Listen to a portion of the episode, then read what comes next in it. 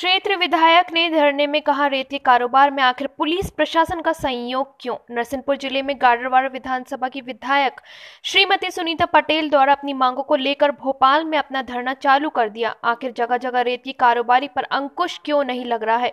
यह सबसे बड़ा सवाल नरसिंहपुर ज़िले में रेत का कारोबार तो चल ही रहा है। यह तो सबको पता है, लेकिन हम आपको बता दें कि गाडरवाड़ा विधानसभा में जनपद पंचायत विकास खंडों में रेत का काला बाज़ार बड़ी तेज़ी से साथ चलता देखा गया है। विगत महीनों में भी लगातार रेत की खबरों ने सुर्खियों बटोरी है।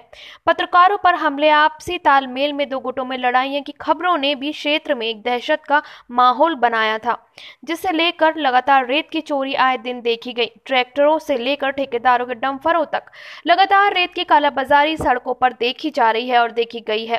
क्षेत्र विधायक श्रीमती सुनीता पटेल द्वारा वेद खनन को लेकर जो मांग उठाई जा रही है, उसको प्रशासन को मानना चाहिए। देखना है, अधिकारी के ट्रांसफ़र से रेत खनन बंद होती है या फिर पुलिस प्रशासन के सख्त रवैये से ज़िले में रेत खनन बंद होती है? यह सबसे बड़ा सवाल आज प्रशासन पर है, क्योंकि विगत कई महीनों से तो क्षेत्र में रेत खनन देखा गया है। देखना है, आगे क्या होता है? पुलिस प्रशासन के सामने यह एक बड़ी चुनौती है, जिसकी आवाज़ भोपाल तक आ पहुँची है।